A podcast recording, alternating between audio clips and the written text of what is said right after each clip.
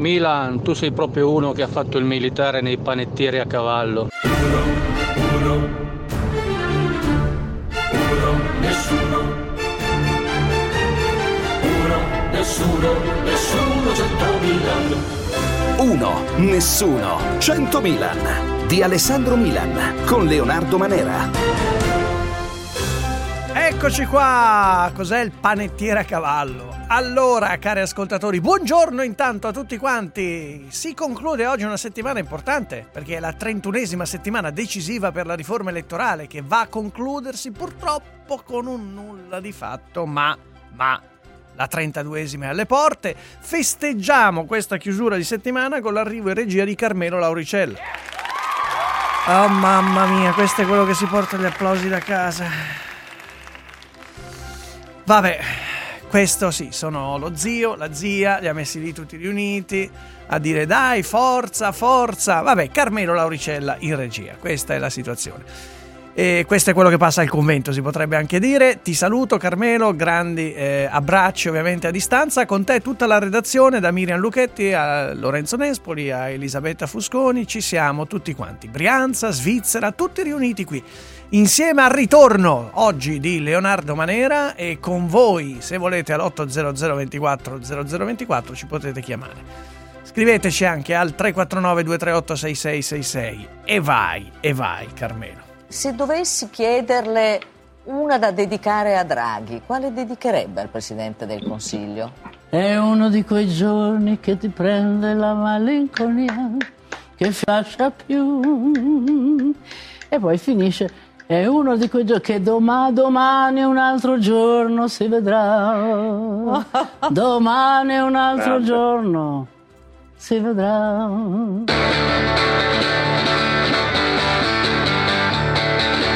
Beh, Ornella Vanoni da Lilly Gruber dedica la canzone a Mario Draghi. Buonasera Alessandro Milan eh, giornalista e conduttore di Uno Nessuno 100 sì. Milan su Radio 24.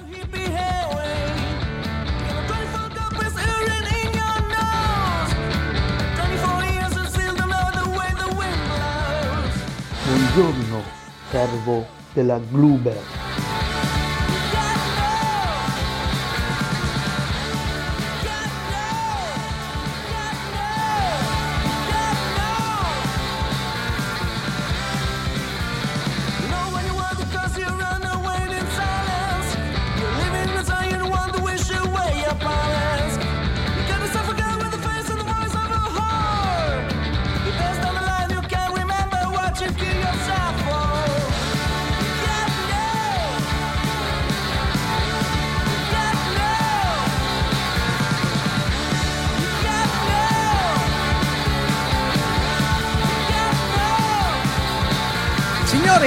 Peraltro è una giornata importante, eh? oggi è la giornata mondiale del libro.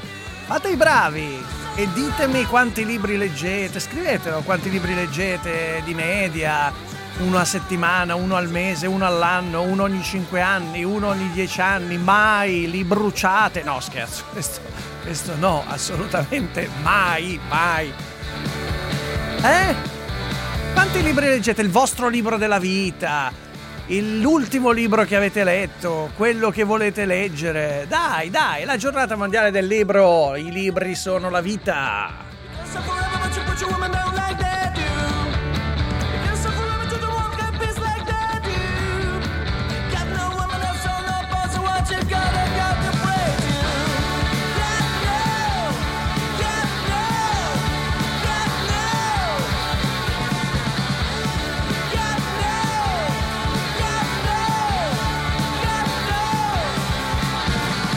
Draghi, passo e chiudo.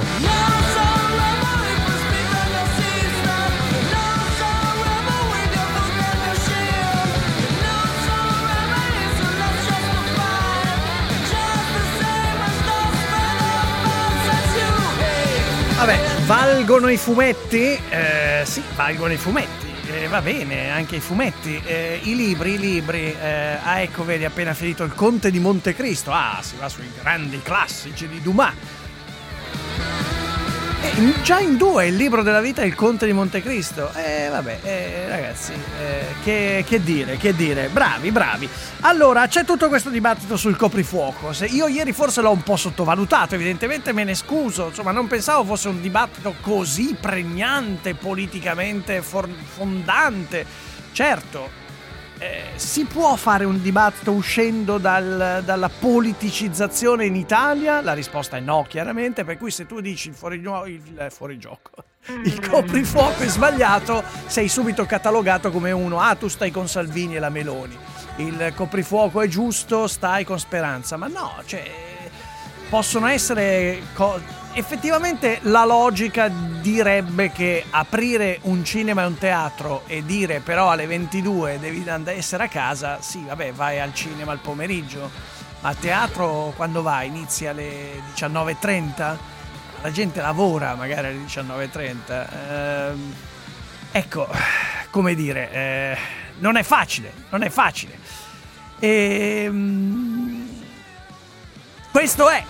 Però, però, il coprifuoco e il dibattito. Sentite galli da accordi e disaccordi su Discovery.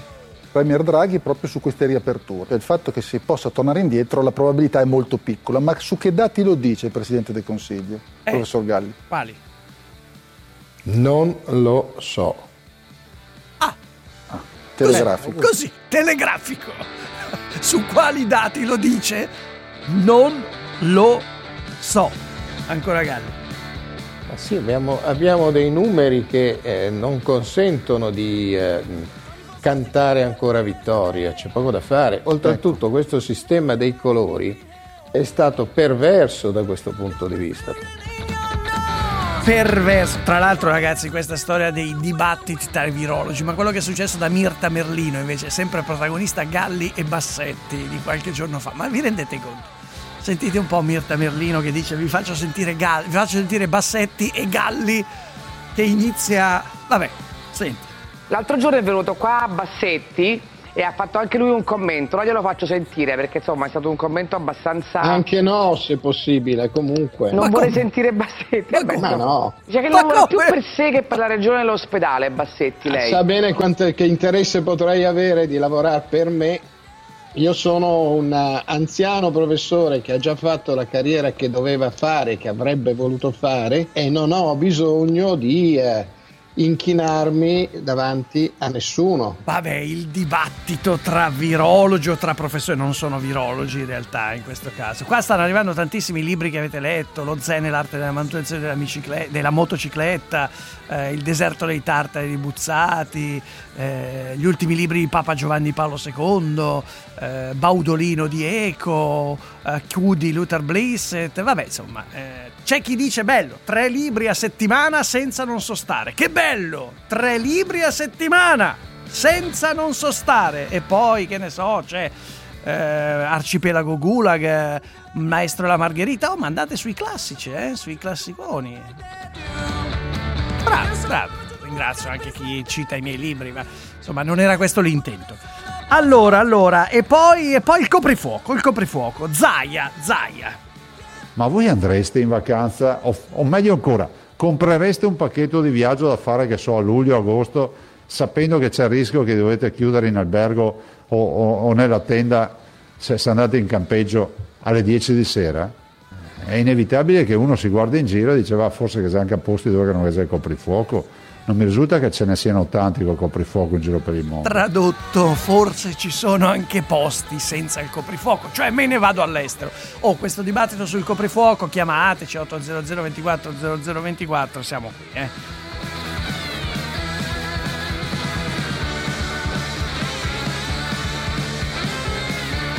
C'è un altro tema che ho visto ieri sui giornali e che mi ha un po' incuriosito, devo dire. Lo so che ci riporta un po' indietro sulla questione delle cure domiciliari, che poi uno dei, è uno dei temi fondamentali ehm, per cui si dibatte da un anno, e cioè l'importanza di se possibile, curare il più possibile, precocemente, velocemente le persone a casa per evitare che si aggravino e vadano a ingolfare gli ospedali, che poi è uno eh, delle questioni sia di salute per la sopravvivenza delle persone e sia anche di eh, tenuta del sistema.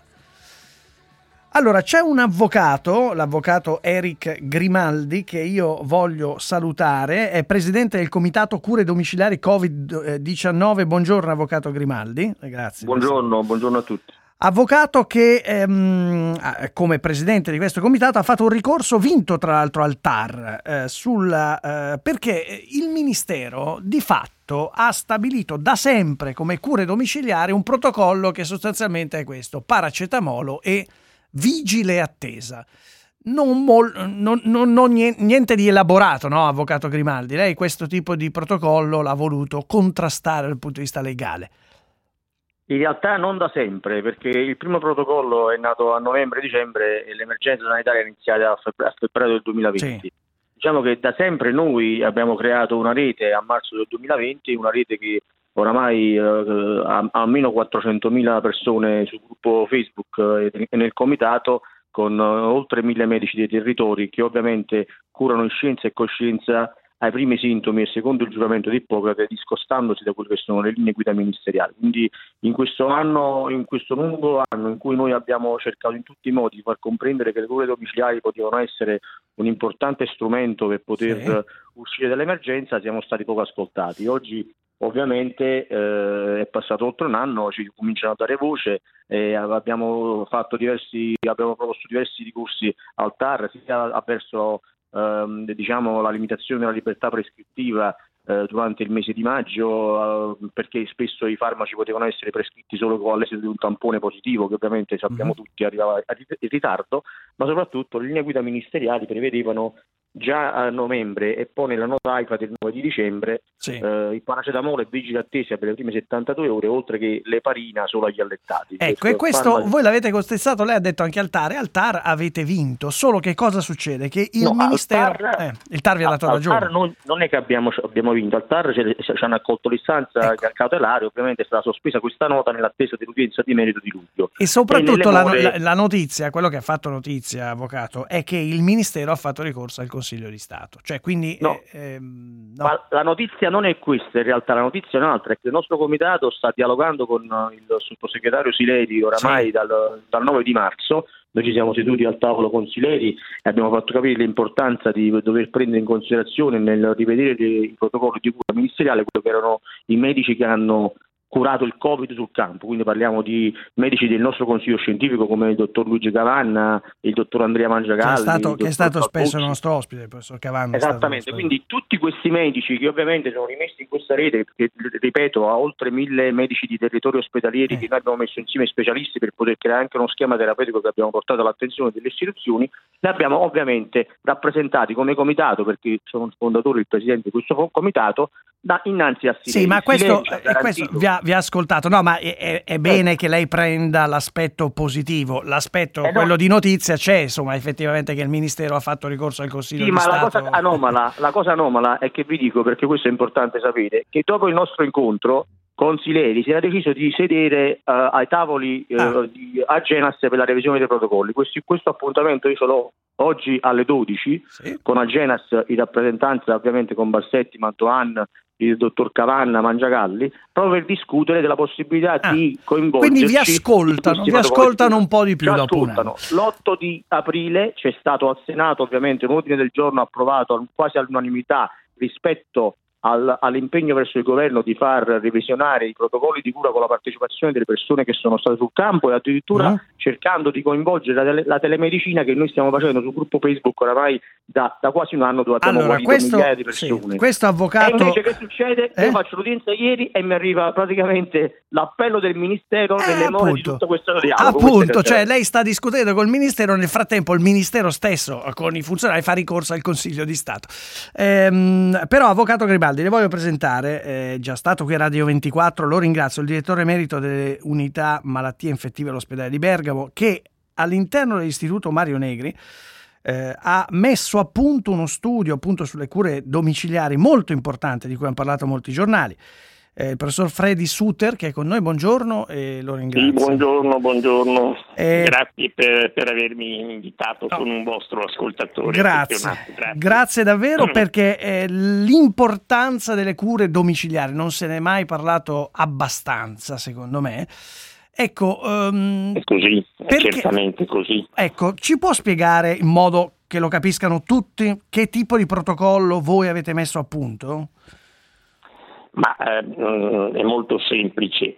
Eh, siccome la, la seconda fase della malattia è, una, mm, è- è un problema di, di infi- infiammazioni, di flogosi, viene innescata dal, dal virus, diciamo, nella seconda settimana più o meno, ed è quella che quando esagerata diventa polmonite, diventa altre patologie d'organo, diventa vasculite, diventa trombi. È proprio questa flogosi esasperata, quando presente, che eh, costituisce il, il- il substrato della malattia. Allora eh, abbiamo usato, e noi li usiamo dall'inizio, dei farmaci antinfiammatori. Sapevamo che il cortisone nelle fasi avanzate della malattia, il cortisone è un grande antinfiammatorio, era attivo, lo sapevamo già dall'anno scorso, ma già dall'anno scorso, dalla prima pa- pandemia, abbiamo incominciato a usare questi farmaci antinfiammatori, che attenzione sono dei farmaci banali, sono per esempio il più comune è l'aspirina, noi preferiamo Aulin o Celebrex che sono eh, due antinfiammatori classici eh, che agiscono su un particolare enzima che si chiama COX-2 che è quello che scatena l'infiammazione esattamente eh, durante la malattia da Covid. Ma questo lei dice, dottore, da prendere subito, cioè quando ci sono i primi sintomi? Ecco, questo è, questo è- è molto importante. Eh, noi iniziamo immediatamente, immedi- quando abbiamo un dubbio di Covid, anche minimo, cioè quando un paziente mi riferisce o tosse o, o mal di gola o mal di testa o un po' di febbre, io consiglio immediatamente di iniziare questi farmaci e, e- e poi i farmaci vengono somministrati a secondo della eh, situazione, diciamo per 10-12 giorni, perché sono 10-12 giorni quelli in cui si può svil- sviluppare la fase critica infiammatoria della malattia. Attenzione, si può sviluppare, non è che si Sì, non è che si debba, non è, non è che debba, fortunatamente. Non è che debba, e la maggior parte dei pazienti hanno un decorso molto favorevole. Però iniziando subito questi composti, eh, la cosa eh, sorprendente, e diciamo che, che ha stupito anche noi, non, non ci aspettavamo dei risultati così buoni, è che non solo si riducono, si attenuano i sintomi della fase influenzale, la cefalea, la febbre. E non si aggravano, non si aggrava la, la Non, malattia. non- non si, agg- non- non- si arriva alla fase più grave della certo. malattia o, o questo arrivare alla fase è, è molto eh, ridotto Senta, professor Suter, le chiedo questo, ma sen- non, non- non si vuole fare polemica, ma chiarezza. Il, eh, il protocollo ministeriale, cioè paracetamolo e vigile attesa, eh, è un po' datato? Noi- ecco, fa- mi faccio usare un eufemismo. Ma diciamo che, che, eh, eh, di fronte a una malattia nuova è chiaro che ci siano incertezze e difficoltà e quindi eh, l'atteggiamento eh, di alcuni organi, ma non solo eh, dirigenziali, non solo in Italia ma anche all'estero, è stato più o meno eh, quello che conosciamo anche in Italia. Noi eh, alla vigile attesa preferiamo una... eh, Un una intervento, questo tipo di eh, con, con- con intervento immediato. È molto importante questo Eh beh, ma capisce che però è dell'immediatezza. cioè, capisce che è fondamentale, cioè, perché il Ministero fa dei protocolli, quindi il Ministero della Salute. Se voi all'Istituto Mario Negri avete questo tipo di risultati, eh, un cittadino, Ecco, sì, un cittadino chi essere- deve seguire? Chi deve seguire? Ma il cittadino eh, eh, deve, seguire, deve seguire essenzialmente il suo medico. Eh. Questi farmaci non sono farmaci che, che- che uno può prendere da sé senza Certo. essere controllato. Ma il medico segue il protocollo del Ministero o segue eh, il protocollo dell'Istituto Mario Negri? Beh, dipende, può, può scegliere. Noi, noi diciamo che abbiamo fatto una proposta. Questa proposta la stiamo verificando, necessiterà di ulteriori controlli da parte nostra e meglio di altri. Oggi questi, questi protocolli sono, sono, queste proposte sono, sono conosciute e diciamo che, che, che, il medico può orientarsi, scegliere, informarsi. Mm. I nostri protocolli sono facili, al Mario Negri si, si reperiscono, è possibile telefonare all'istituto e avere tutte le informazioni. Quello che, che io posso dire è che molti medici che hanno provato questo, questo tipo di, di approccio eh, poi hanno avuto, no, direi, certo. hanno avuto risultati, ma soprattutto no, non tornano più a, all'approccio tradizionale, mm. perché eh, capisco che sia un pochino difficile da accettare che farmaci che, che abbiamo nel cassetto, eh, come, come l'aspirina stessa, che è meno specifica degli altri che ho citato, dell'Aulin per esempio, eh, siano efficaci a, a, a, ridurre i ricoveri e la gravità del Covid. Eh, però, però, il dato di fatto è questo. Io vorrei tornare un attimo. Sembra, a... sembra sì. proprio così. Avvocato Grimaldi, lei ha detto anche oggi in un'intervista la verità, eh, non si può perdere tempo perché stiamo parlando della vita di uomini e donne. Questa però può sembrare anche un'accusa grave, cioè come dire che qualcuno abbia eh, trascurato la possibilità che, eh, che, che potrebbe aver portato alcune persone a morire. Il dottor Suter è stato troppo buono perché ovviamente si è riferito al fatto che i protocolli ministeriali non li conoscevamo. Io voglio capire che a febbraio e marzo non li conoscevamo quando vi dico che loro e anche tutti i medici che sono nel nostro comitato utilizzavano questo approccio diverso. Era con gli antinfiammatori, all'epoca era anche con l'idrossicolochina, ma sicuramente non si lasciavano le persone a casa in vigilante attesa con il paracetamolo. Allora se è vero che in prima ondata non si conosceva bene la malattia, abbiamo avuto tanto tempo da aprile a settembre per rivedere i protocolli di cura domiciliari, ma nessuno ovviamente se ne è occupato. Siamo, abbiamo pensato a questa revisione, oppure anzi proprio a, a stilarli solamente a novembre e a dicembre, quando oramai eravamo in piena seconda ondata e da settembre eh, a novembre già avevamo fatto tanti danni. Noi mm abbiamo creato come in Mario Negri uno schema terapeutico nostro e abbiamo agito ovviamente scienza e coscienza con le esperienze e le evidenze dei territori che oramai da un anno curavano a casa senza delle ospedalizzazioni importanti, parliamo del 2%, a fronte di, come ha dimostrato lo stesso Istituto Negri, eh, il 13% con la tachipirina. Quindi eh, fa, fatevi una domanda. Sì, fa, sì, sì, quando dice ovviamente lei, lei è avvocato, ma ci sono appunto dottori, professori, professor Cavanna e altri eh, nel comitato scientifico. Professor Suter, le faccio l'ultima domanda. È una domanda alla quale le dico già non c'è una risposta, perché, eh, ma si può capire percentualmente, secondo lei, secondo voi, quante persone che in questo anno sono andate in ospedale e sono aggravate, secondo lei si sarebbero potute eh, guarire a casa? Cioè esiste un qualche tipo di risposta a questa domanda? No, no una risposta da, da, da, chiara di questo no, tipo questo certo. credo non ci sia. Ma così a sua sensazione, dire, a sua sensazione. Ma quello che possiamo dire è che con i nostri protocolli, ma non solo utilizzati da noi, con i medici con cui li applichiamo, ormai, li applichiamo ormai sono molti, il tasso di ospedalizzazioni è di circa il 2% e, e questo è, è, è, confermato sul piano clinico non mm. solo dallo studio ma rispetto al 13% come ci citava rispetto, l'avvocato no in, in, realtà il 13% è quello che abbiamo trovato nel gruppo trattato in precedenza con farmaci tradizionali sì. diciamo che oggi la, la, il tasso di ospedalizzazione si aggira fra, fra l'8 e il 12%, mm-hmm. eh, ma non solo in Italia eh, noi eh, questa terapia riesce a ridurlo al 2%, Beh, poi insomma. i conti li, li, può fare ciascuno. Per carità, la scienza poi procede per eh, sperimentazioni, studi, anche errori, correzioni, però eh, ecco, questa percentuale è una percentuale, insomma... Mh, mm, questo protocollo porta a un'ospedalizzazione del 2% rispetto all'8-12 senza questo tipo di protocollo. Non so, eh, fatevi voi i calcoli effettivamente. Io vi ringrazio, ringrazio l'avvocato Eric Grimaldi, ringrazio il professor Freddy Suter, Istituto Mario Negri. Dico solo a tutti quelli che mi dicono ripetete i farmaci, ragazzi, no, le cure non si fanno così in una trasmissione radiofonica. Abbiamo spiegato, il professor Suter ha spiegato, dopodiché questi protocolli sono, come dire, noti, ma il percorso è che uno chiama il proprio medico di base e si informa, non è che eh, vi prescrivo un farmaco se mi chiamate all'800 24 0024, quindi non è che ripetete i nomi dei farmaci come dire che uno si ammala, va in farmacia e prende pillolone così a caso. Ci sono i percorsi eh, che, che, sapete, no? Quelli del medico.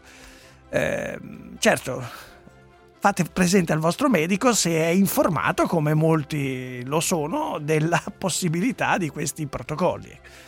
Bene, pubblicità. 1. Nessuno. 100 Milan.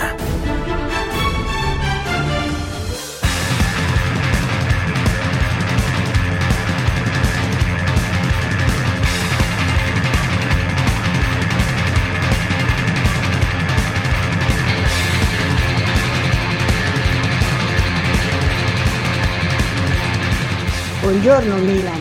Prima di fare la nonna TikTok, io ho avuto per 35 anni una libreria e ti posso dire quanti, quali, come, cosa sono i lettori in Italia o perlomeno a Pistoia.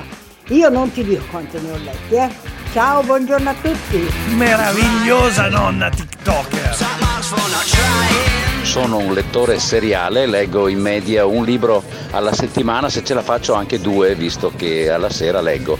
E il mio libro della vita è un libro un po' così dimenticato, si chiama Il velocifero di Luigi Santucci, che è una summa eh, della mia vita e della mia famiglia.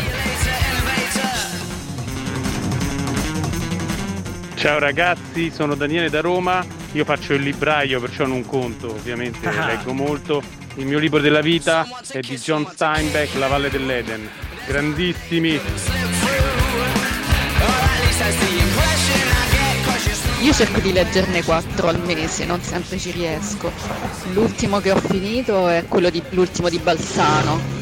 Ora sto leggendo Helgoland di Carlo Rovelli. Ho letto anche il tuo, Milan, mi è piaciuto tantissimo.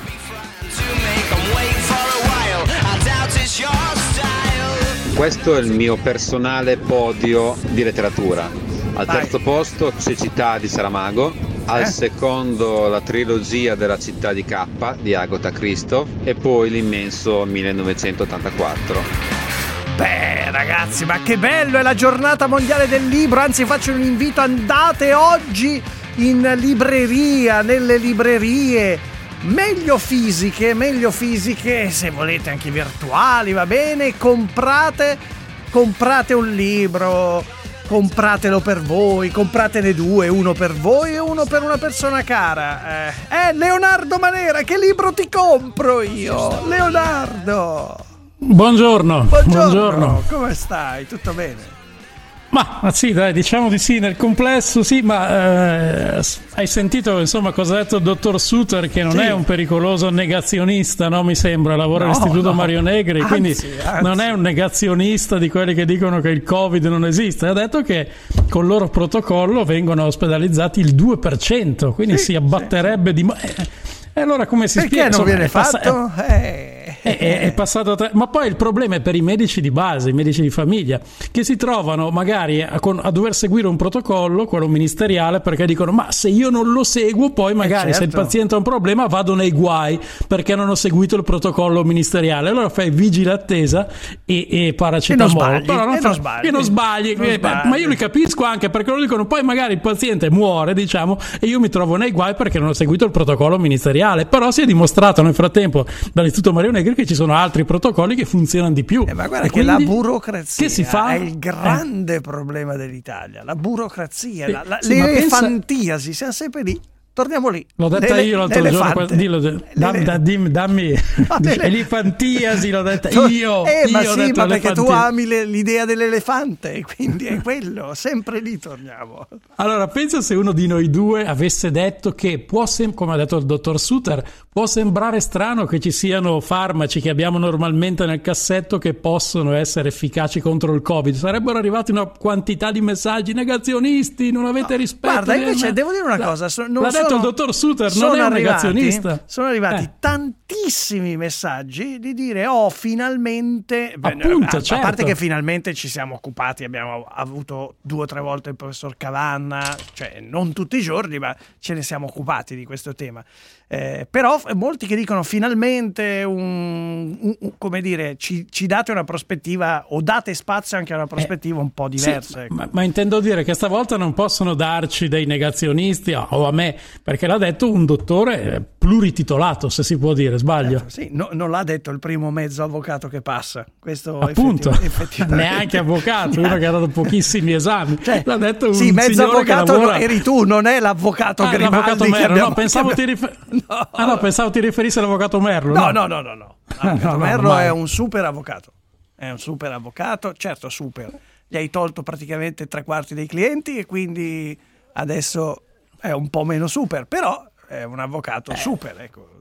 E Comunque queste affermazioni arrivano da un medico titolato che ha a che fare tutti i giorni con la malattia, quindi io nel mio piccolo inviterei il Ministero della Salute Ad ascoltare, eh, o a Sile- ad, ascoltare, ad ascoltare, perché si possono veramente a quanto pare salvare vite umane. Ma se non- c'è, c'è un c'è un altro ascoltatore che dice Remuzzi lo dice da mesi è tacitato. Ma come tacitato? Noi è spesso da noi. Tra l'altro il professor Suter lavora col professor Remuzzi, quindi no, no, tacitato. No, ma non tacitato da noi, tacitato no, intende dire da- ma dal è- mainstream, diciamo. Ma sì, ma in realtà rilascia interviste, insomma, tacitato direi no, sembra È quasi poco una censura. ascoltato, dai, diciamo, Poco- ecco, poco quello sì, magari. forse sì, que- quello, quello sicuramente. Cioè di fronte a questo tipo di sperimentazione di un istituto prestigioso eh, che dice con questo protocollo c'è il 2% di ospedalizzazione rispetto all'8-12 A fronte del 10, diciamo mediamente, sì, 8, 12, c'è una 8-12, media cioè, 10. uno dice, vabbè, allora sediamoci e fatecelo vedere questo protocollo. Magari acceleriamo la possibilità di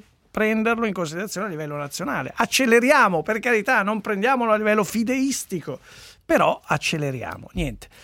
Vediamo se Massimo da Lucca ha una risposta. Massimo, Massimo, buongiorno. Buongiorno, buongiorno Manera, buongiorno Alessandro, sei un amico, come ti dico sempre. Grande, vai.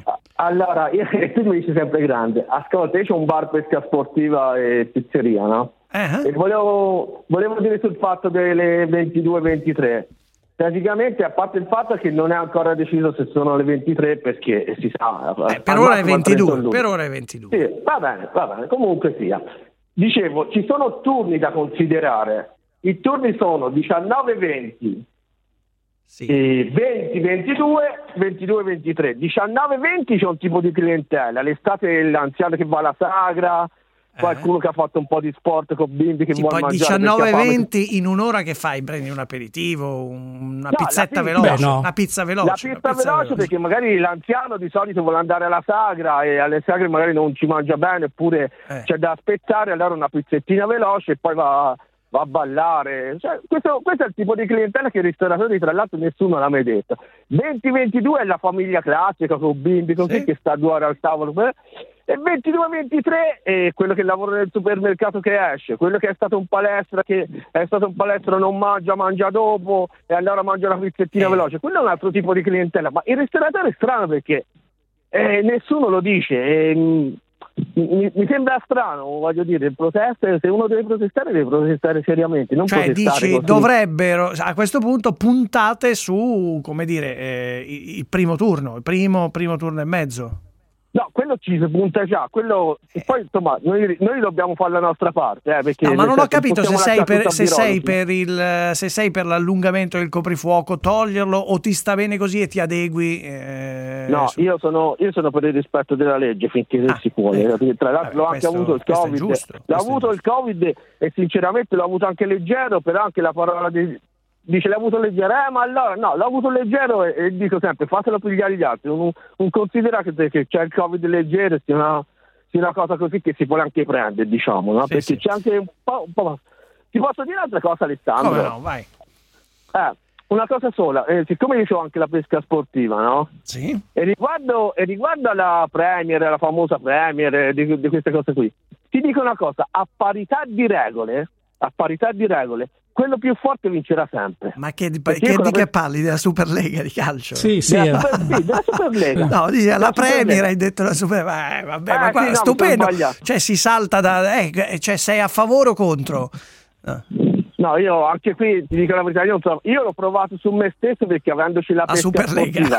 dico, ho Oh, provato, no, no, dico, hai pro- allora provato la Superlega, sì. la- la- No, e va bene, Alessandro, facciamo il campionato anche qui, tra l'altro è due anni che lo vince sempre lo stesso, Eh, sia cioè, come pesce più grosso. Chi è che- la Juve, chi è la. Juve del- di, di lì in provincia di Luca, Luca, la pesca sportiva? Eh, si chiama, no, ora non lo dico il nome. non lo il nome di battesimo, dai, il nome di battesimo. Si chiama Michele, dai. Michele, Michele è la Juve, vince sempre Oh, lui. vince. però ascolta Alessandro, ti voglio dire questo. qualche anno fa laghetti di pesca sportiva che magari voi conoscete più, forse più in maniera diciamo che c'era un po' era venuta la mania al laghetti di sportiva di fare le regole come nelle gare vere dei campionati che fanno pescatori no? Eh. le vasche acuti quindi il picchetto l'estrazione della pallina così.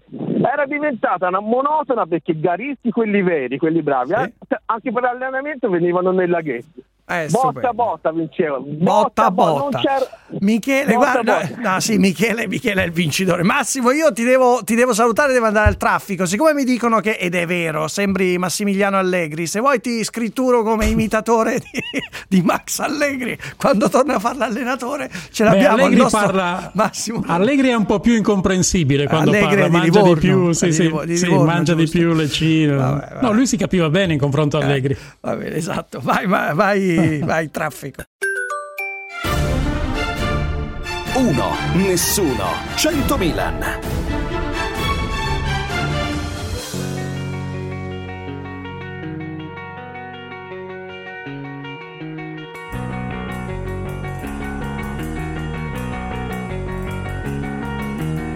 I took her out.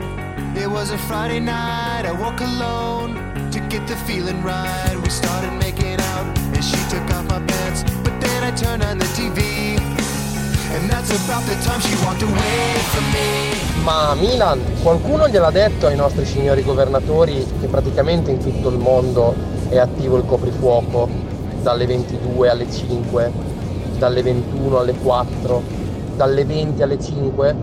Non sono io a dirlo, eh. È il sito della Farnesina, viaggiare sicuri. A payphone, I said I was the cops, and your husband's in jail. The state looks down on sodomy, and that's about the time that bitch hung up on me. Milan in tv dalla Gruber, ma anche altri suoi colleghi giornalisti, tutti a fare la zuppetta adesso in televisione. L'unico che non ci fa la zuppetta è il povero Manera. Cioè, fatemi capire, Manera 1000 euro a monologo, 5 monologhi a settimana, 20 monologhi il mese, 25.000 euro il mese, per 12, gu- Manera guadagna 300.000 euro l'anno con quei 4 monologhi? E che monologhi però. E che Ma monologhi. secondo voi, ma secondo voi, voi dovete credere alle frottole, E alle che frottole. monologhi però. Voi dovete sembra una credere cosa alle... normale questa? Eh, magari signora lo fosse, ma non è così. Voi credete Ma alle le frottole di una quel. cosa normale No, non è questa? normale, signora. No, no, signora, non è normale.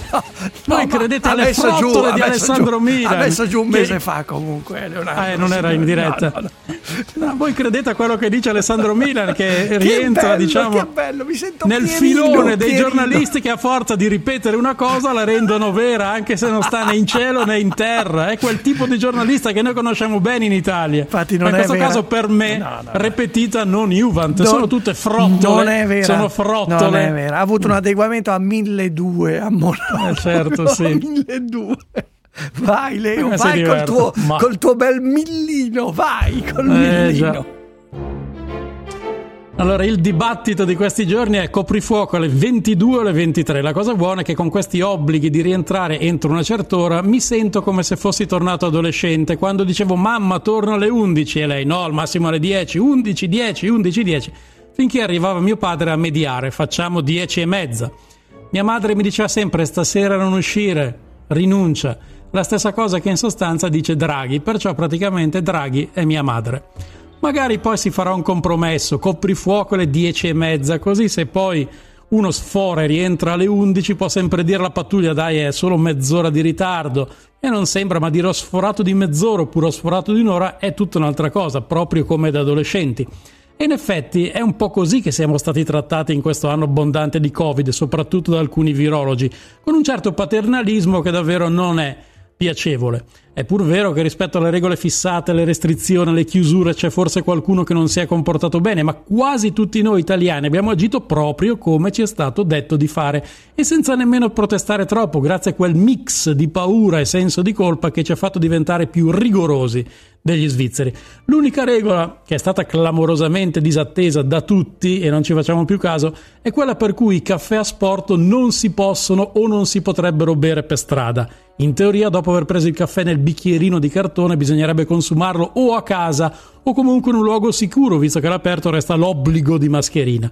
Invece, ed è comprensibile, fuori dai bar, nelle vie intorno ai bar, ci sono cassonetti dell'immondizia che traboccano di bicchierini di cartone, prova evidente dei caffè consumati per strada. Ci sono persone che con la scusa del caffè in mano camminano per isolati interi senza mascherine, a volte fino a quando il caffè evapora da solo senza bisogno di berlo. È il vero caffè lungo che invita alla meditazione. Ma ora il problema che si pone è quello dei ristoranti se il limite delle 22 non si cambia. Il ristorante di sera, inutile negarlo, lo si frequenta per piacere, altrimenti se è solo per mangiare si potrebbe rimanere a casa a friggere i sofficini. Invece al ristorante di sera si va per fare quattro chiacchiere, tentare un approccio, ritrovarsi in compagnia. Ricordo che anni fa frequentavo una ragazza che quando andavo a prenderla mi faceva aspettare almeno 40 minuti sotto casa prima di scendere. Quindi, ipotizzando di andarla a prendere alle 8 e mezza, visto che con gli impegni quotidiani prima non ce la si fa, già sarei arrivato alle 9 e 10. Ammettiamo pure che scelga un ristorante vicino, ma almeno a Milano per trovare parcheggio ci vogliono altri 40 minuti, si fanno già le 9 e 50.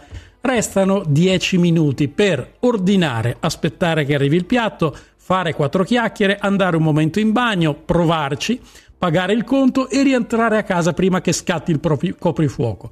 Anche ordinando un piatto di affettati non credo proprio che ce la farei e poi non ci sarebbe modo di conoscersi, approfondire, cercare l'approccio fino al maldestro tentativo negato di bacio davanti al portone. In dieci minuti non si può fare tutto, meglio davvero rimanere a casa a friggere i sofficini. Insomma, cari amici del governo Draghi, se non volete che la, nat- che la natalità in Italia subisca un'ulteriore diminuzione, dateci almeno un'ora in più, altrimenti sarà impossibile anche solo conoscersi, provarci e provare a costruire una famiglia. Ma se non succederà così, almeno per una volta non sarà colpa nostra.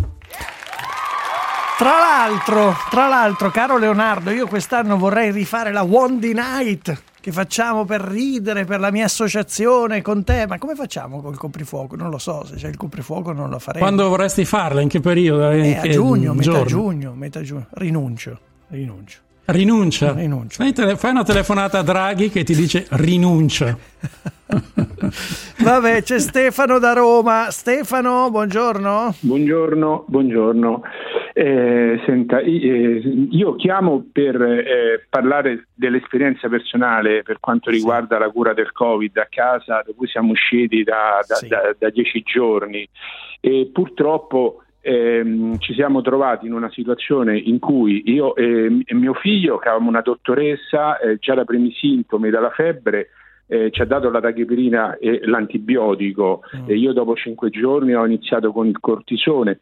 Mia moglie, che aveva un'altra dottoressa, è stata mh, sei giorni con eh, un antinfiammatorio leggerissimo e nonostante avesse anche un indice di saturazione molto basso, diceva la dottoressa che non ce la faceva respirare, la dottoressa continuava a dire prendi questo medicinale eh, che si dà per il mal di testa tra, tra l'altro e prendi questo medicinale e fai esercizi di respirazione. E poi se ti senti male chiami il 118.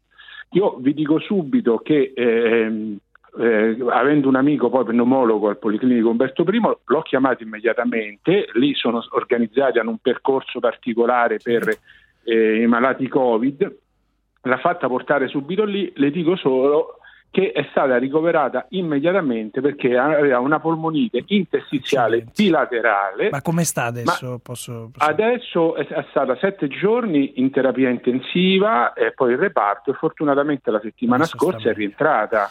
Però la testimonianza di questo amico e di altri medici del Policlinico è che ci sono molti che arrivano in condizioni disperate perché mia moglie se io non avessi avuto questo amico Mm. al policlinico che mi eh, consigliava, io l'avrei lasciato a casa Cioè, tranquillamente. dice perché se non, non ci sono stati dei consigli, no, non voglio sfumare, per racconto è anche drammatico, ma devo andare al giornale radio, al limite lo riprendiamo alle 10. Cioè, se ho capito bene, dice forse c'erano dei consigli eh, non, non- non proprio opportuni da parte del, del medico di base.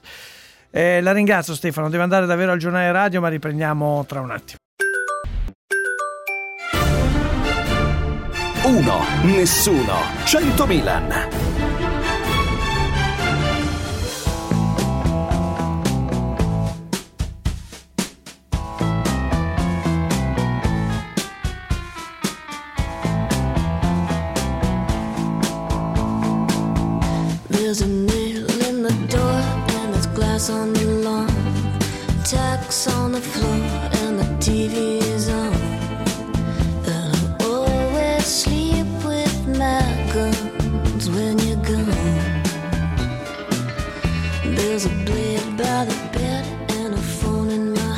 Quindi il coprifuoco è di sinistra e invece togliere il coprifuoco è di destra. Siamo riusciti in questo paese di cialtroni a trasformare anche questa roba qua. Siamo veramente una massa di pecore. Vabbè, avanti pure. Bisogna scappare da questo paese assolutamente. Molto duro, molto duro, ma un pizzico di verità lo condivido un po', eh, caro ascoltatore. Politicizziamo tutto.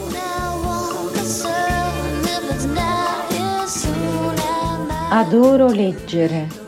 Il mio libro della vita è Il maestro e Margherita. Ah. Fantastico.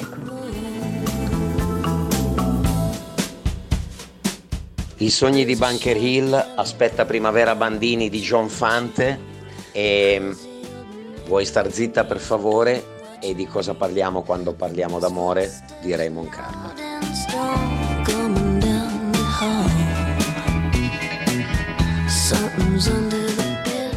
Buongiorno a tutti.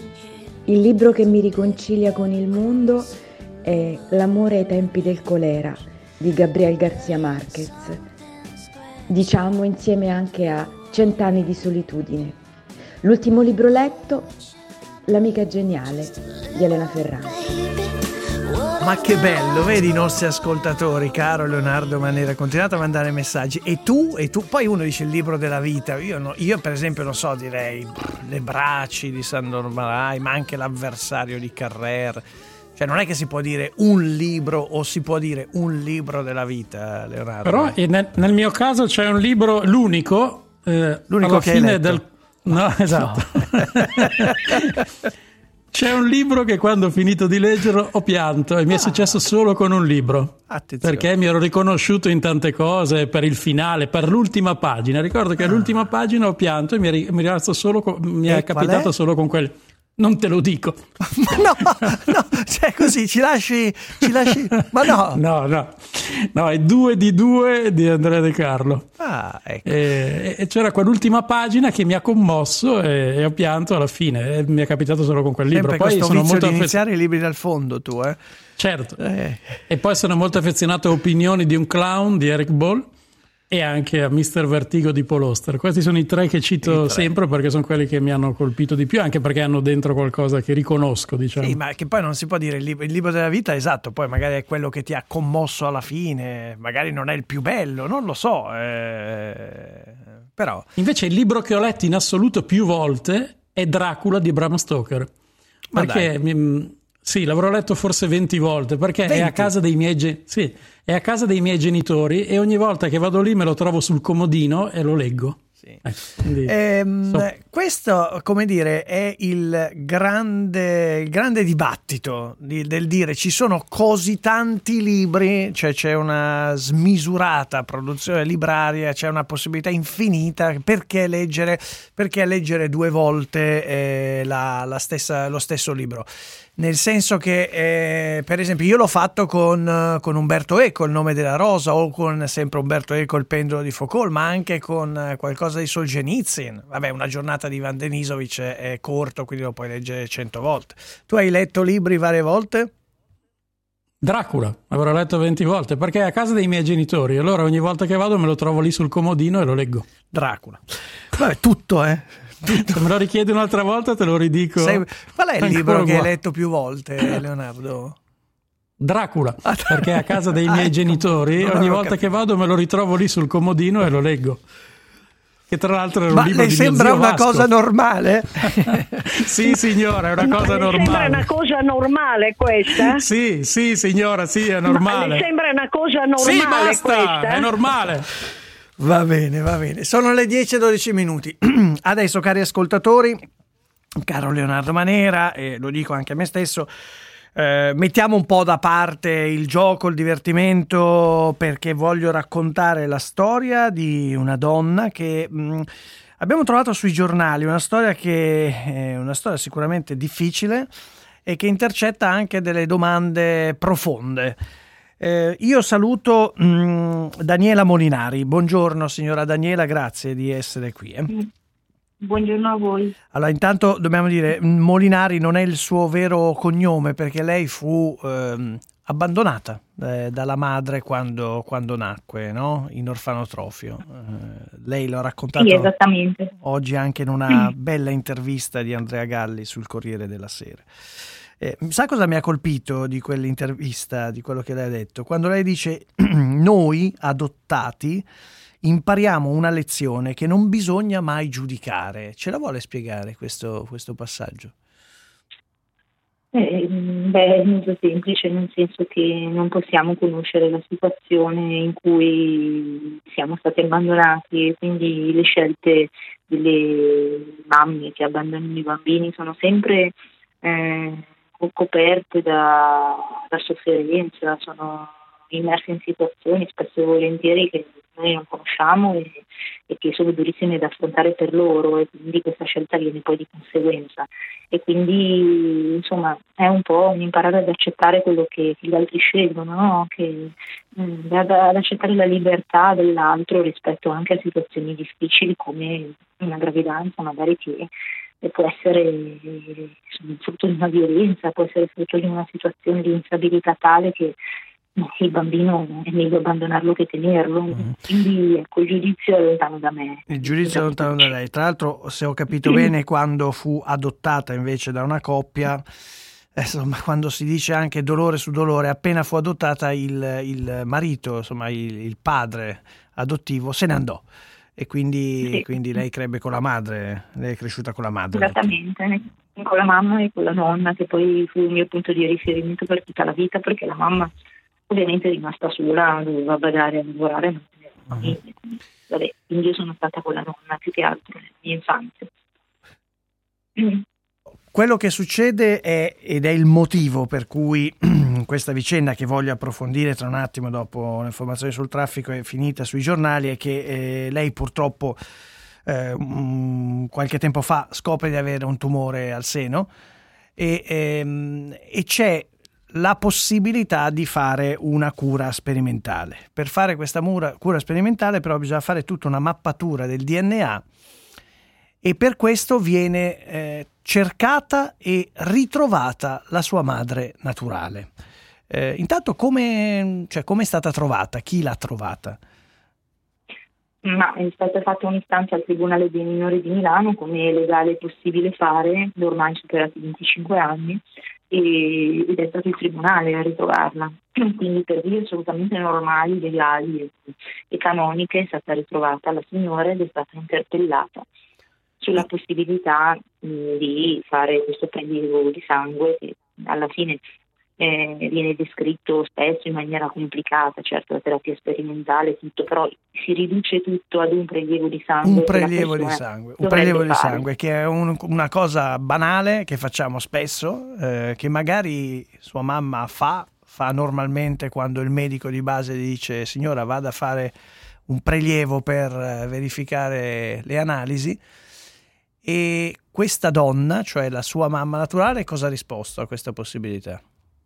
Ha risposto no, con una chiusura definitiva e il fascicolo del Tribunale dei minori si è chiuso su questa risposta perché una legge del 96 con- della un articolo della Corte Costituzionale eh, praticamente nega la possibilità di obbligare una persona in grado di intendere di volere possa Mhm. chiedere a eseguire qualsiasi pratica su di sé, tra cui Eh, anche questo, questo è un punto fondamentale. Facciamo così, si, si fermi qui, proviamo anche a richiamarla perché la linea telefonica non è delle migliori. Comunque, non so se avete capito, la mamma naturale, la mamma richiesta di fare un prelievo per mappare il DNA, per fare una cura sperimentale, risponde no, non ho intenzione. E eh, voglio dire, come sappiamo, qualsiasi trattamento sanitario deve essere acconsentito dalla persona che lo deve fare. E che cosa implica questo a livello bioetico? Tra un attimo rientriamo. 1. Nessuno. 100 Milan.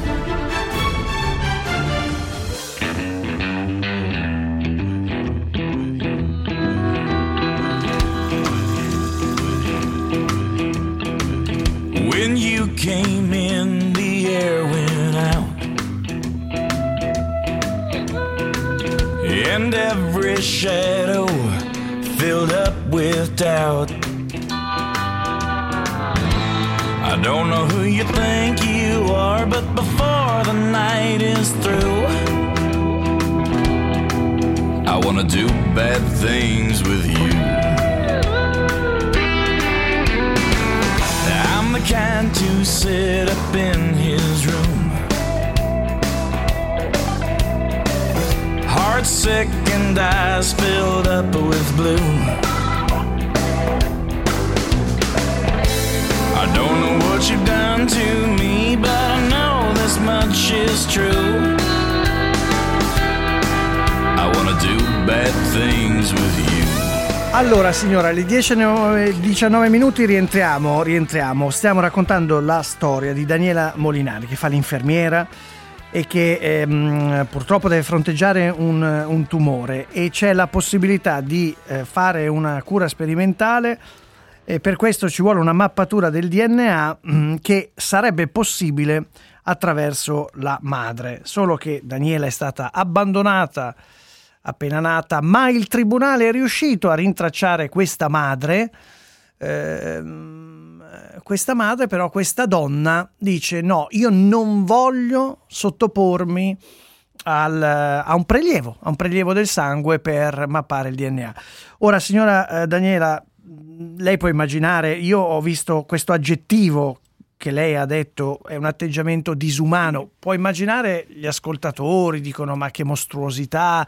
Eh, per questo io sono partito dal fatto che lei dice io da abbandonata, da orfana, non, non mi sento di giudicare.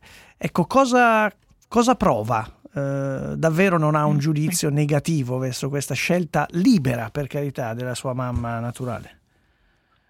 Mm, Allora, non ho un giudizio negativo di fronte alla scelta libera di abbandonare un figlio e non ho neanche un giudizio negativo nei confronti della scelta di voler mantenere un anonimato in questo. Ho invece un giudizio che va oltre il negativo eh, perché è inesprimibile in termini con la nostra lingua cosa provo in questo momento che una persona rifiuti invece eh, nel rispetto del suo anonimato di fare un prelievo di sangue quando per, per lei oltre che sicuramente ricordare quello che è successo in passato e quindi eh, dare vita a un nuovo dolore dentro di sé ma in realtà non cambierebbe nulla perché la sua famiglia non ne verrebbe toccata, nessuno ne saprebbe niente. E lei non, chiede, lei, non, cioè lei non chiederebbe di riallacciare rapporti di vita, insomma, vorrebbe solo un aiuto, un aiuto pratico. Assolutamente sì, Eh, una volta che lei ha negato che la possibilità di riallacciare i rapporti di vita a cui io ero anche disponibile in caso lei lo volesse, ma una volta negata questa cosa io non pretendo niente, non chiedo niente, io chiedo solo di poter avere una possibilità in più di sopravvivere. E, e le chiedo un aiuto. Io, signora Daniela, mh, noi abbiamo chiamato il professor Maurizio Mori che insegna filosofia morale e bioetica all'Università di Mhm. Torino, presidente Mhm. della consulta di bioetica Onlus. Buongiorno professor Mori, grazie. Buongiorno, buongiorno. Buongiorno. Allora, ha detto professore che i trattamenti sanitari, lo sappiamo, hanno bisogno del consenso, questo lo dice la Costituzione. Eh, qui dove poniamo dei limiti, ci aiuti a capire la bioetica che risposte dà? Ma guardi, in questo caso eh, mi pare che l'analisi fatta dalla signora sia perfetta, cioè eh, di fatto eh, il consenso informato, ma non so che non è che è nella Costituzione, ma deriva sicuramente dalla Costituzione, fa sì che nessuno può essere obbligato, almeno per ora, eh, ho visto che la signora chiede che ci sia una legge che, cam- che cambi il, la- il, quadro generale, però se, sicuramente eh, se eh, eh, quella che, eh, la donna che ha dato vita eh, appunto eh, non vuole fare il prelievo di sangue non la si può costringere. Mm.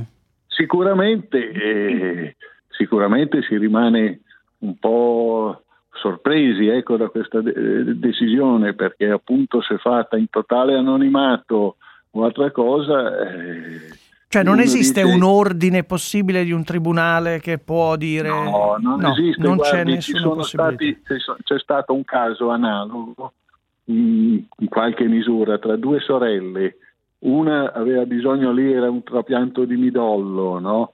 ma anche il prelievo di midollo non è molto più complicato del, del, Prelievo eh, del de- sangue. del prelievo di sangue. Quindi da- dal punto di vista tecnico il, il- così, il disagio del prelievo di sangue e il disagio del prelievo di, di midollo sono sostanzialmente equivalenti.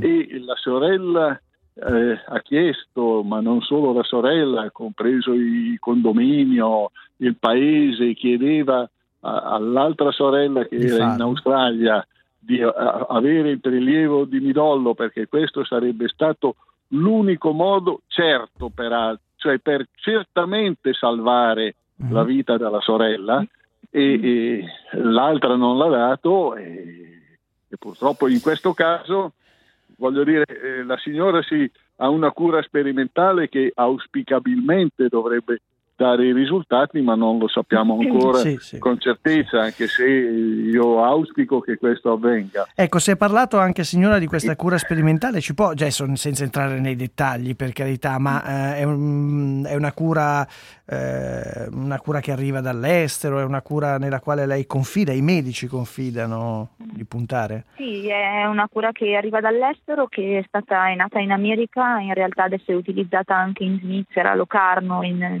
particolar modo e mh, si basa appunto sulla mappatura genetica, ma perché servirebbe questa mappatura genetica? Perché attraverso questa si potrebbe ecco, fabbricare, mi passi il termine tra virgolette Mhm. sempre, eh, un farmaco che vada a colpire nello specifico la tipologia di malattia che io ho e e quindi curarla in maniera più specifica e più diretta, quindi con molte più possibilità di, di esito positivo. Non lo so. Posso dire alla signora che qui in questa trasmissione ci è capitato di ascoltare tante storie. Credo che questa, per quanto mi riguarda, in assoluto sia quella che mi mette insieme un misto di rabbia e di malinconia che mai ho avuto prima e di grande dispiacere. Insomma, quindi immagino quello che debba provare lei. Cioè, co- come si fa Sì, ad, eh. ad andare... eh, mm. È un, come si fa ad andare avanti dopo un rifiuto di... Eh, certo. È un doppio rifiuto, nel senso che vabbè, è un rifiuto che ho metabolizzato del- del- della, della mia mamma naturale nei miei confronti quando, quando sono nata e quello è, è metabolizzabile ed è comprensibile. E c'è invece questo rifiuto che dal punto di vista morale, secondo me, è inaccettabile umanamente. È terribile, ma anche perché la signora prima o poi qualche esame del sangue lo farà, lo farà sicuramente, perché no? Poi per- io, sì, io credo che ci sia una differenza mm, importante tra quello che diceva il professore poco fa e quello che la signora dovrebbe fare invece in questo caso, nel senso che mm, per questa cosa il Tribunale non aveva neanche previsto il passaggio in un ambulatorio pubblico o comunque in un ospedale. Questo prelievo sarebbe stato fatto all'interno delle aule del Tribunale, quindi anche tutto quello che poteva essere passaggio dove la persona poteva essere riconosciuta che è questo il suo problema, non sarebbe stato fatto. Quindi era una cosa ancora più semplice dal punto di vista proprio della garanzia che si dà a questa donna ehm, per poter mantenere tutto il suo anonimato in tutta legittimità, come la legge glielo consente come le cose stanno e non si possono cambiare in due giorni. È proprio questo, professor Mori, abbiamo capito che dal punto di vista degli appigli giudiziari non, non- non ce ne sono, Eh, ma neanche, non so, il medico di base di questa signora dice, guardi, le prescrivo un'analisi del sangue per la sua situazione di salute. E all'interno di una analisi fatta per la routine si, si- insomma, si fa questa mappatura de- del DNA. Eh, capisco che è come dire una, una, eh, costrizione, un po' un aggirare l'ostacolo, professor Mori. Neanche così è possibile dire il me- No, no, no, guardi, purtroppo penso che il quadro sia quello. Io credo che prima di tutto dobbiamo ammirare davvero, senza non formalmente, il coraggio e l'equilibrio della signora, anche per le parole che ha detto e la capacità di eh, rielaborare una situazione difficilissima. La seconda cosa è quello, l'auspicio, non lo so, di- di- nei confronti della madre naturale di, di ripensarci, di rivedere. Questo è chiaro che se potessimo fare qualcosa e se ci fossero strumenti eh, siamo a disposizione perché questo credo che sia il minimo di solidarietà umana e veramente eh, lo dico con la voce rotta perché capisco e quindi partecipo fortemente. La questione di fondo è che veramente allora il problema filosofico è che a volte aspetti che sono strettamente privati, come può essere appunto il sangue o altre cose, hanno una valenza che diventano pubblici e questo è quello che si chiede. eh, la signora dice: Ma se sono pubblica, perché poi alla fine ne vengo interessato anch'io, perché ho a- aspetti di familiarità, ho diritto a- a- ad attingerne ecco, a questo patrimonio comune che sinora, per ragioni di fatto, è rimasto strettamente privato. E questo è il problema Filosofico. complicato e filosofico e, e poi giuridico e Anche- morale ed etico, in certo. generale. Ecco, io capisco che è, è- è un problema, io solidarizzo con l'idea che appunto qui non costa niente e quindi Mm. è veramente un, un- po' strano, però riconosco che ci sono altri aspetti come appunto ho già citato quello delle due so- sorelle di prima. Io nel ringraziarvi, sì, professor Mori e signora Daniela, le facciamo, le facciamo tanti auguri, in bocca al lupo, siamo qui però, magari chissà, magari, magari qualche appello, magari l'attenzione mediatica, magari la situazione cambia, magari eh, sua mamma naturale decide, decide di cambiare idea, non lo possiamo sapere, no? Me lo auguro, me lo auguro perché sarebbe per me una grossa speranza. Ed è una cosa che dovrebbe fare questa signora. Le mandiamo un grande abbraccio ovviamente. E, Grazie mille. e grazie e ci sentiamo se lo vorrà. Intanto andiamo alla borsa. 1. Nessuno. 100 Milan.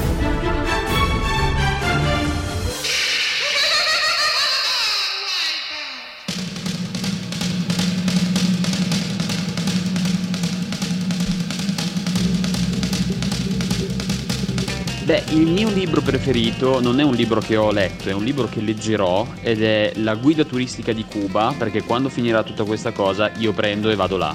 Ciao!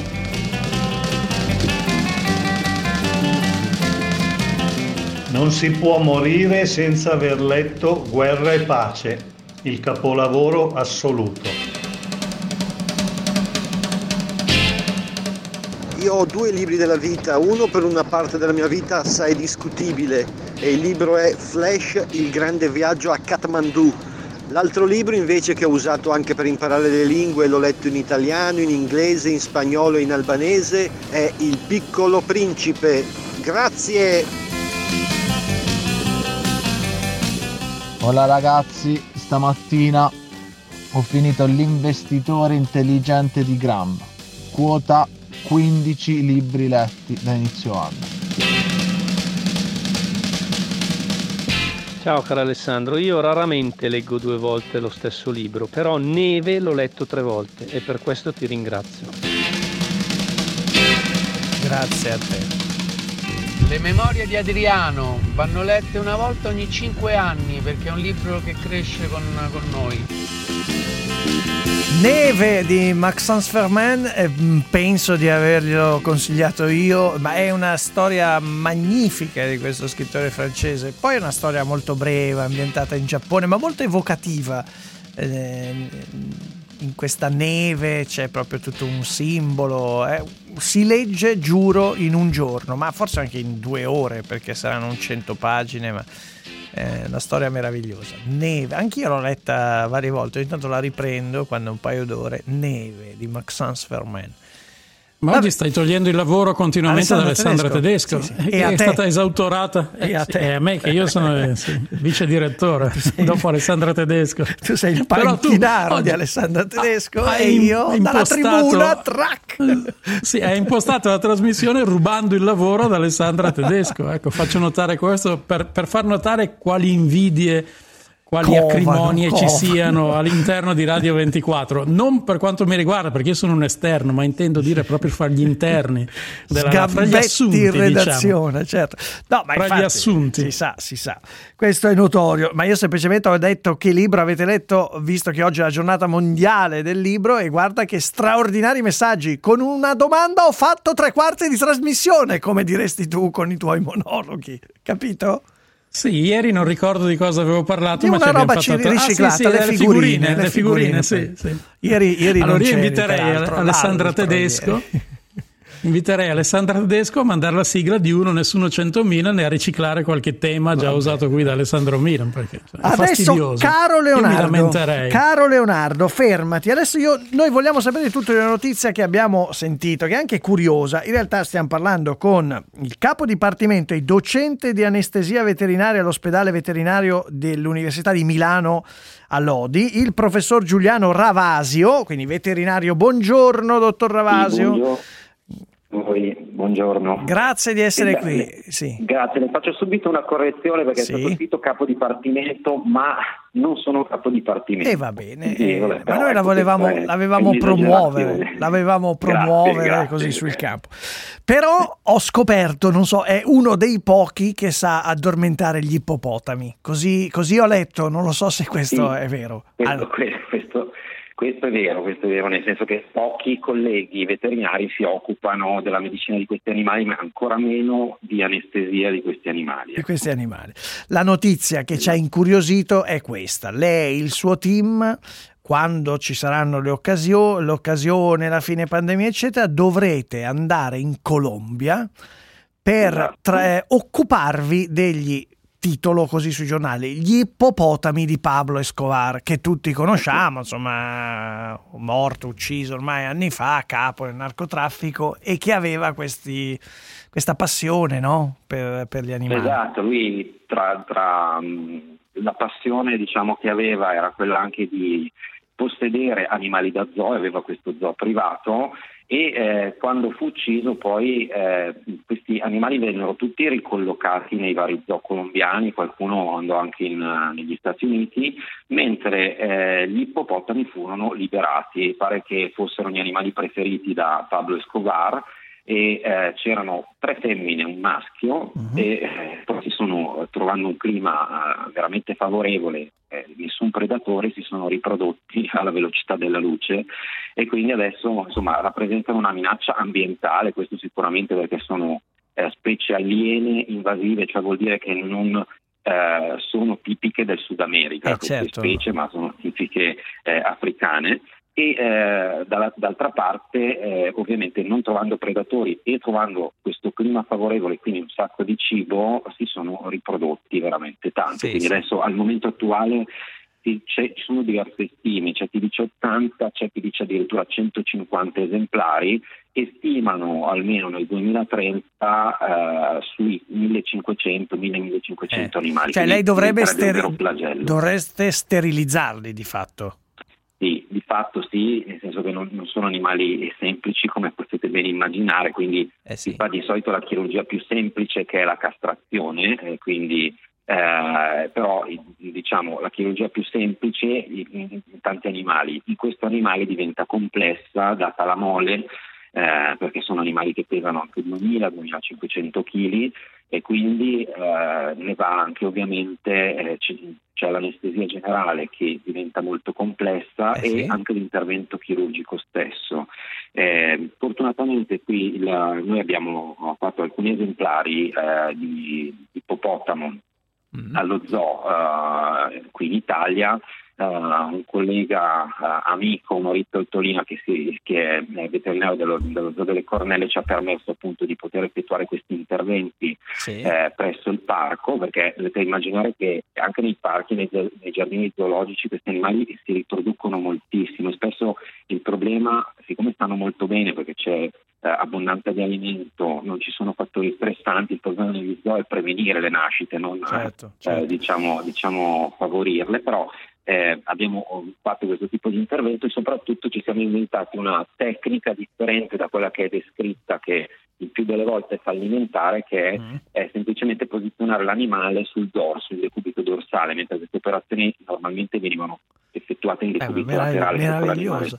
No, ma è affascinantissimo. Devo dire, gli ippopotami sono animali straordinari. Sono pericolosi per la massa, se capisco bene. Cioè, eh, non so, per Bravissimo. esempio, qua- quando io sono andato in Africa, in Sudafrica, la prima cosa che dicevano, mai mettersi tra l'ippopotamo e l'acqua, perché se si muovono in mai. branco e, e voglio dire, vanno avanti, sono erbivori, però eh, no, Sono erbivori, sono sì, talmente... sono erbivori, però sono anche estremamente pericolosi. Già in Africa si registrano un sacco di attacchi eh, a uomo e adesso attacchi come? Cioè, nel senso, nel senso attacchi, cioè ti, ti caricano? Questo è... Assolutamente sì, assolutamente sì. Sì, sono proprio animali pericolosi, sono considerati animali molto Correrà anche abbastanza veloce, veloce l'ippopotamo, se ti carica è Bravissimo. difficile scappare correndo a piedi. Molto- sono anche veloci, sì. C'è la tecnica eh, del spostarsi, se uno ha il sangue freddo, spostarsi perché la massa così grande fa, fa fatica a curvare, come Eh, dire. questo è il tuo protocollo, il tuo protocollo scientifico di Alessandro Se- Mina. se Attaccato incontra- dall'ippopotamo, spostarsi. Questo è un bel Buttarsi di protocollo. lato, buttarsi di lato. Senta, professore, no, lei è molto, molto gentile, ma guardi, il nostro Leonardo Manera, glielo dico come battuta, ma veramente si è messo in mente che vuole curare un elefante, cioè sta avere un elefante a casa sua, cosa gli può consigliare? Nel, nel caso possiamo darle il suo indirizzo per il qualsiasi problema, professor Ravasi. Sarebbe, sarebbe- sarebbe bellissimo avere un elefante, secondo me tutti lo vorremmo avere perché sono animali molto intelligenti, però purtroppo, fortunatamente, forse in Italia non si può e quindi Esatto. deve, deve migrare in altri lidi per Eh, lo so. Però per esempio ci In sono Asia, luoghi in tipo in India, eh, sì, e l'elefante in quei casi è considerato quasi un animale domestico. Assolutamente sì, sì, sì, sì, utilizzano per lavori, lavori all'interno delle foreste e poi viene quasi considerato come un animale sacro, quindi questi animali vengono praticamente adottati da piccoli e poi eh, gli viene insegnato praticamente tutto, Eh, però anche questi sono animali pericolosi, eh, quindi eh, se va tutto bene eh, va tut- devono essere trattati anche bene, eccetera, perché se poi si arrabbiano sono dolori. Mangia molto l'elefante? Nel caso volessi adottare un elefante, qua- cosa mangia e quanto mangia un elefante? Mangia, mangia molto meno un ippopotamo perché i mega erbivori, così si chiamano, man- mangiano di solito giornalmente circa il 2,5 del loro peso corporeo, il 2,5% intendo dire, mentre l'ippopotamo è uno di quegli erbivori che pur essendo di grossa mole mangia circa l'1% del suo peso vivo, quindi le conviene tutta la vita l'ippopotamo. Gli conviene un Un ippopotamo. recinto bello grande. Senti un'ultima curiosità, ma eh, per mettere un ippopotamo invece sul dorso, perché io ricordo la tecnica dei vecchi ipnotizzatori da spettacolo che ipnotizzavano le galline mettendole a pancia in su. Questo è un classico, e anche le colombe, io facevo il prestigiatore una volta, per far addormentare le colombe si mettevano a, a pancia in su. Con l'ippopotamo come si fa a metterlo a pancia in su? Allora, l'i- l'ippopotamo prima di tutto va anestetizzato, si usa un'anestesia cosiddetta distanza, teleanestesia, in cui l'anestetico viene caricato sostanzialmente in un dardo siringa e viene lanciato tramite un fucile.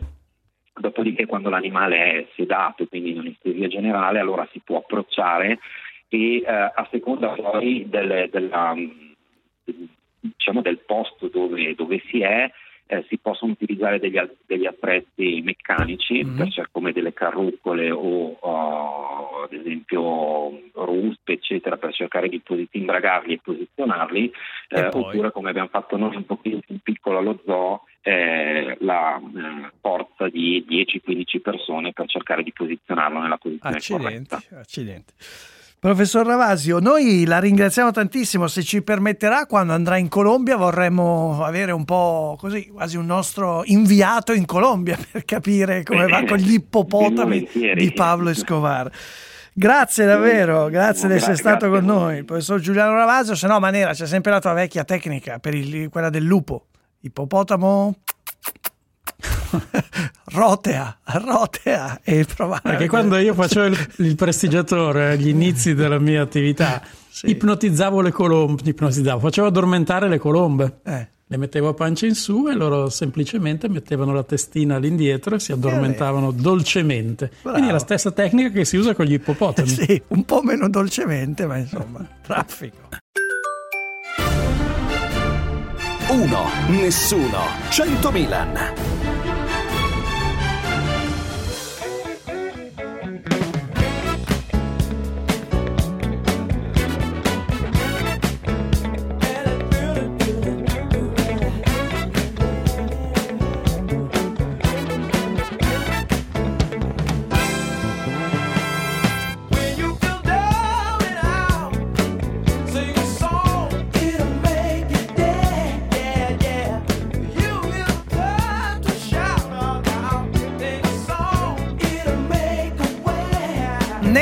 Ringraziare DJ Luket per le scelte musicali di oggi e scusandomi con gli ascoltatori non ce la facciamo, ma so che è arrivato di fretta il professor Picchio, il nostro virologo, e quindi voglio dare a lui il tempo che merita. Professore, vogliamo accoglierlo nel solito modo, il nostro professor Picchio?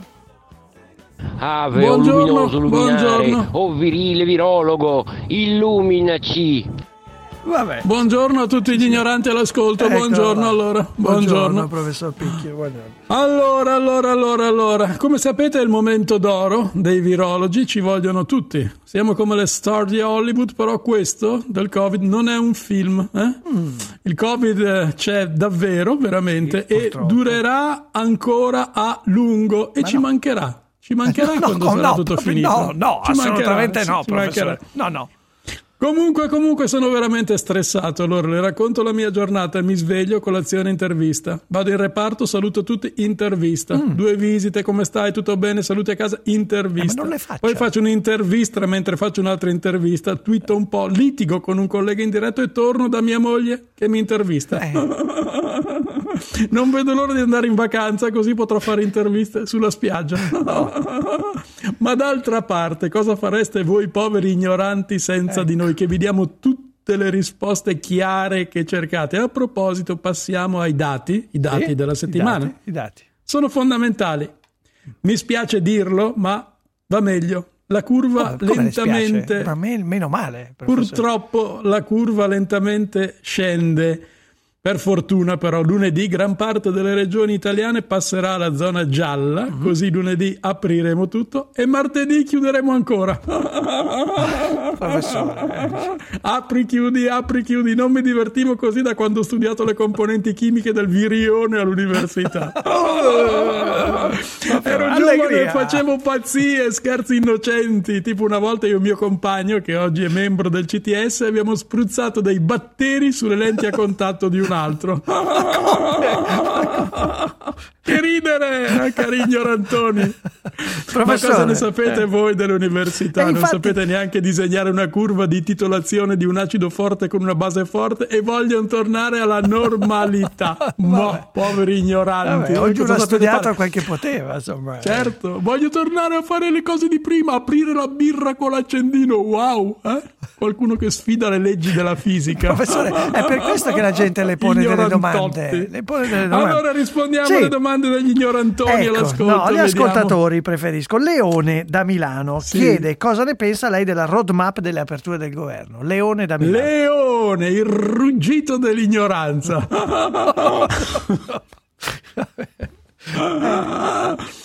Allora, caro Leone, il Premier Draghi ha detto che con le aperture ci prendiamo un rischio calcolato. Mm? Mi sa che era rotta la calcolatrice. Però diciamo la verità, prima o poi purtroppo questo momento in cui i pecoroni come te tornano al bar, caro Leone, doveva arrivare. Quindi vai, esci, goditela finché puoi, caro Leone, che tanto tra poco arriva l'estate in cui dovrai inevitabilmente stare, Stare a, a casa. casa. Stare a casa. Vabbè, Mm, Bene. vabbè. Vediamo. Michele da Cuneo. Ho letto, Michele. chiede e fa questa Come si considerazione. chiama? Michele da Cuneo. Ho letto da qualche parte che bere tanta acqua protegge dal Covid. Io questo non l'ho letto, per esempio, però. Dove l'ha letto questa, questa lo so. notizia? Sentiamo, sulla fiancata di un autobus, Non sulla lo sua so. rivista preferita dal barbiere. Dove l'ha letto, caro Mi- Michele? Il super diffusore dell'ignoranza. Quindi, per favore, non leggere niente, concentrati sulla tua prova costume, che è già un pensiero abbastanza complesso per te da gestire.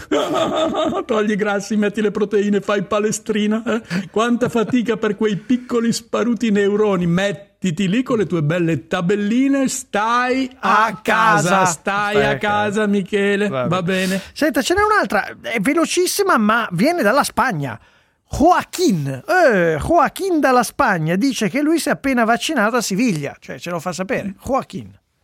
Oh, ma grazie di avercelo detto, caro Joaquin. Allora, nella scala di quanto me ne frega, caro Joaquin, è un filo sotto la questione quanto va innaffiato il basilico. Ho capito, Cosa professor fa? Picchio. Joaquin farà il torero. Joaquin, l'ignoranza fa cin cin. Eh, vabbè. Adesso. Sono contento che tu sia vaccinato, caro Joaquin, ma non pensare che basti per andare in giro a ballare il flamenco come se niente fosse. Quindi, caro Joaquin, è l'ignorantin. Prendi le tue nacchere e la tua chitarra, la tua chitarrina Sì, e stai, stai a casa, casa. stai a casa. Professore, vabbè. Allora, Ricordate che per salutarlo, per salutarlo bisogna sempre dire lode a te o virologo. O virologo, virologo. Lode a te, o virologo. Eh, vabbè. Professore. Non abbiate mai paura di fare domande, se possibile a qualcun altro. Ecco, va bene? Va Sono bene. stanco di rispondere agli ignoranti. Grazie, professore. Con lei chiudiamo questa settimana. Venga a ritrovarci più spesso. Bah, a lunedì. Uno, uno, uno, nessuno. Uno, nessuno, nessuno, centomila.